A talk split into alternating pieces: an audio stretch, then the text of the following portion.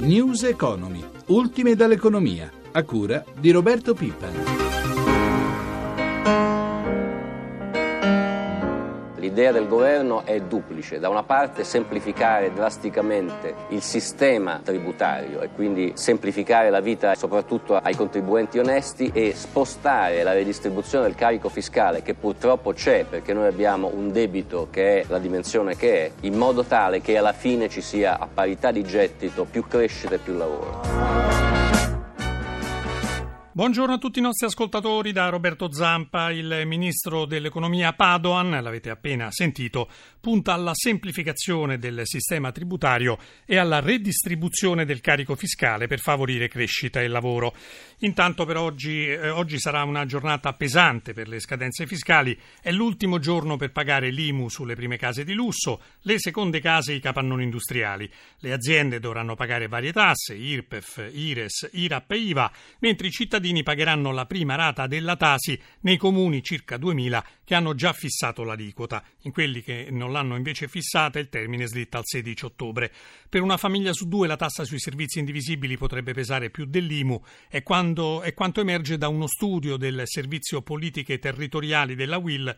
La nuova imposta costerebbe infatti mediamente 136 euro rispetto ai 111 pagati nel 2012 con la vecchia tassa. Ferdinando Tarsitani ha intervistato Guglielmo Loi, segretario confederale della WIL. Siamo partiti dalle affermazioni che l'IMU non c'era più e siamo andati a verificare e ci accorgiamo che c'è un'altra IMU che appunto che si chiama Tasi che più o meno farà pagare ai cittadini come l'IMU nel 2012 perché nel 2013 sostanzialmente non c'è stata e quindi per metà dei cittadini che abitano in queste città e città a capoluogo la quota sarà maggiore. Come siete arrivati a questi risultati? Prendendo a riferimento famiglie tipo di uno, due figli o nessun figlio con le case accatastato in A2 a 3 che sono la stragrande maggioranza sempre dei capoluoghi di provincia e quindi abbiamo dovuto calcolare su questi casi campione diciamo, di famiglia tipo anche le detrazioni che ricordo sono diverse da comune a comune. Noi calcoliamo che alla fine in Italia ci saranno oltre 70.000 sistemi di detrazione, ovviamente sparpagliati negli 8.000 comuni, quindi un calcolo complesso che porta appunto a questo risultato, chi pagherà di più, chi pagherà di meno a seconda di dove si abita e della propria condizione personale e soggettiva. Possiamo vedere in concreto che cosa succederà in alcune città che avete preso in esame? Prendiamo gli intanto citiamo Treviso che sostanzialmente farà pagare zero, lo prendiamo come, dire, come campione d'Italia della Tasi e altri comuni che crescono fino ad arrivare a aumenti di 100 euro so, a Siracusa, 181 a Mantova, 136 a Frosinone, 106 a Grosseto, molto variegata e dipende appunto anche se ha un figlio, due figli o tre figli in questo combinato di dati e condizioni che porta risultati molto diversi. Nuove stime sulla crescita del prodotto interno lordo italiano arrivano dal Centro Studi Economia Reale. Ascoltiamo il suo fondatore, il professor Mario Baldassarri.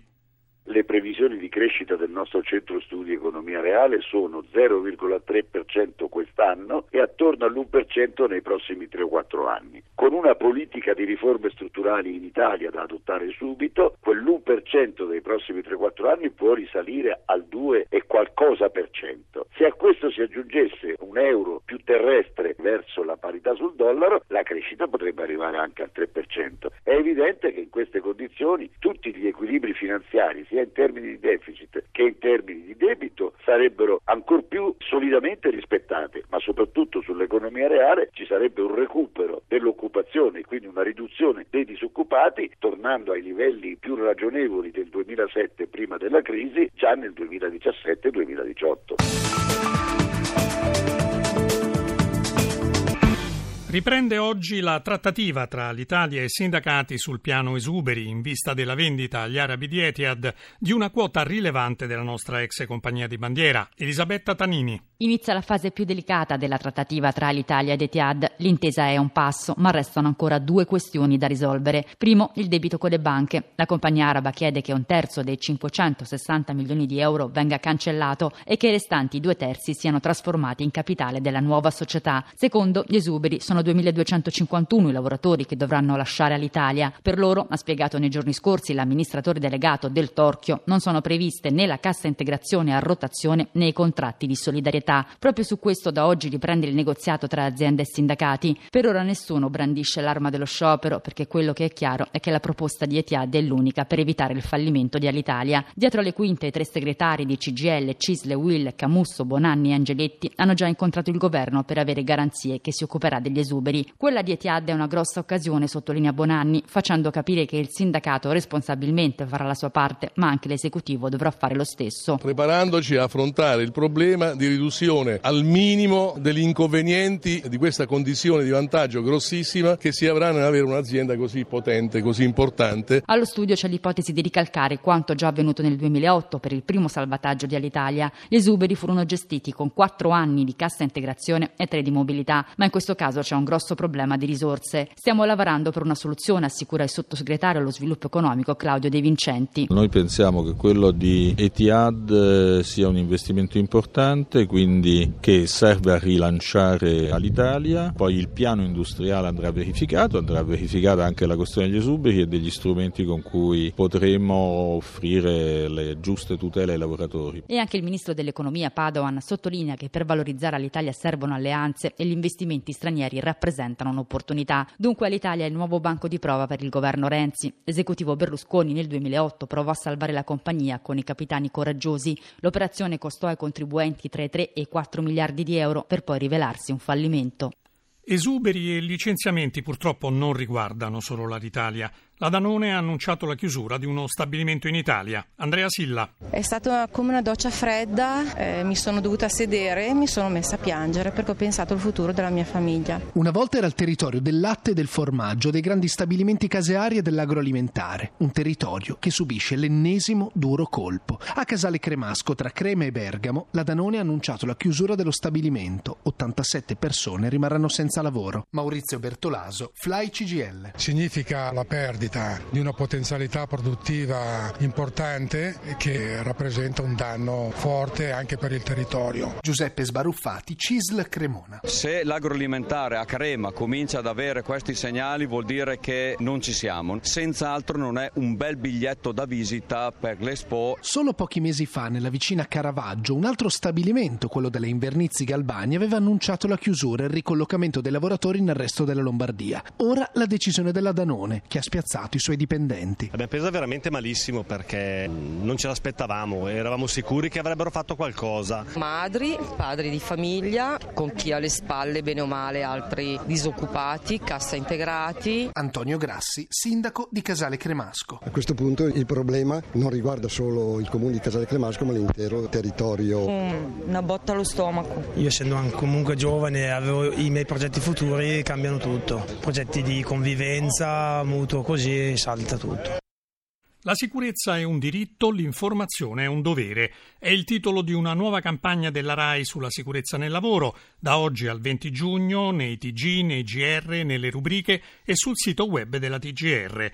Roberto Pippan ha intervistato il direttore generale dell'INAIL ed il direttore della testata giornalistica regionale della RAI, Vincenzo Morgante. Giuseppe Lucibello, direttore generale dell'INAIL. Cosa dicono i dati? Anche i dati del 2013 confermano una tendenza molto positiva, sia per quanto concerne il numero degli infortuni nel loro complesso, sia il numero degli infortuni mortali è nettamente in riduzione. In riduzione perché la crisi ha contribuito? Sì, la crisi ha certamente contribuito, soprattutto negli ultimi due anni, però anche al netto del fattore crisi ritengo che almeno il 40% delle riduzioni sia imputabile a una maggiore attenzione delle imprese e anche ad una sensibilizzazione che finalmente riteniamo stia prendendo piede. Questo dappertutto? Ci sono delle aree ancora a rischio, tant'è che su quelle aree, l'edilizia, l'agricoltura, la strada. Noi abbiamo alzato il livello di attenzione prevenzionale sia in termini di incentivi anche economici, sia in termini di progettualità per quanto concerne attività di formazione, informazione e assistenza. Nel mese di maggio è stato un mese molto importante, un miliardo di sconto alle imprese che hanno registrato un andamento infortunistico favorevole, il miliardo di euro sugli sconti, sui premi e contributi assicurativi rappresentano il segnale più importante fino ad oggi mai attivato in termini di abbattimento del costo del lavoro, del cuneo fiscale. E ricordo anche che sempre dal punto di vista prevenzionale 850 milioni sempre in un triennio sono stati assegnati ad imprese che hanno fatto qualcosa in più dal punto di vista dell'attenzione alle tematiche della salute e sicurezza del lavoro. Su queste tematiche la RAI si mobilita come servizio pubblico. Vincenzo Borgante, qual è il messaggio che voi volete lanciare e in che modo lo farete? Vogliamo valorizzare la nostra presenza sul territorio, raccontando e affrontando temi di interesse diffuso nazionale, declinandoli al regionale, con la collaborazione delle istituzioni, delle associazioni, delle forze dell'ordine e dei carabinieri in primo luogo, cercheremo appunto di affrontare nel corso di una settimana intera in tutte le produzioni della TGR questi temi che man mano sceglieremo. Ricordare i drammi, e sono tanti purtroppo che ci sono stati nel nostro paese, vedere che cosa è accaduto dopo e soprattutto dare un messaggio positivo dove le buone pratiche vengono effettivamente seguite. Questa è un'occasione per fermarci, per approfondire, per continuare a denunciare ciò che non va, ma anche per accendere i riflettori sulle cose che funzionano perché possono essere emulate anche dagli altri.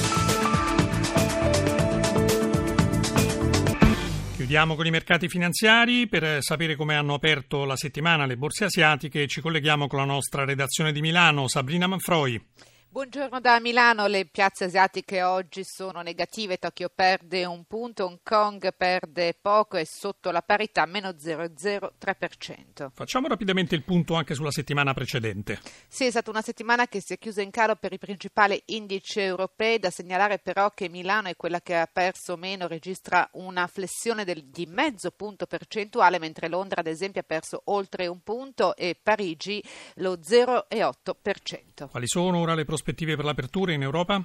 In Europa al momento sono attesi indici negativi, non ci sono dati dall'economia di rilievo nella giornata. Un flash su euro, spread e petrolio. Per quanto riguarda l'euro viaggia a quota 1,3540 dunque stabile sul dollaro, il petrolio invece segna ancora un rialzo, il Brent a Londra 113 dollari al barile, il VTI a New York è sopra i 107 dollari, lo spread riparte da 142 punti base, il rendimento decennale al 2,78%. Grazie Manfred. Freud, la nostra rubrica economica termina qui. Potete riascoltare questa trasmissione scaricando il podcast dal sito www.radio1.rai.it.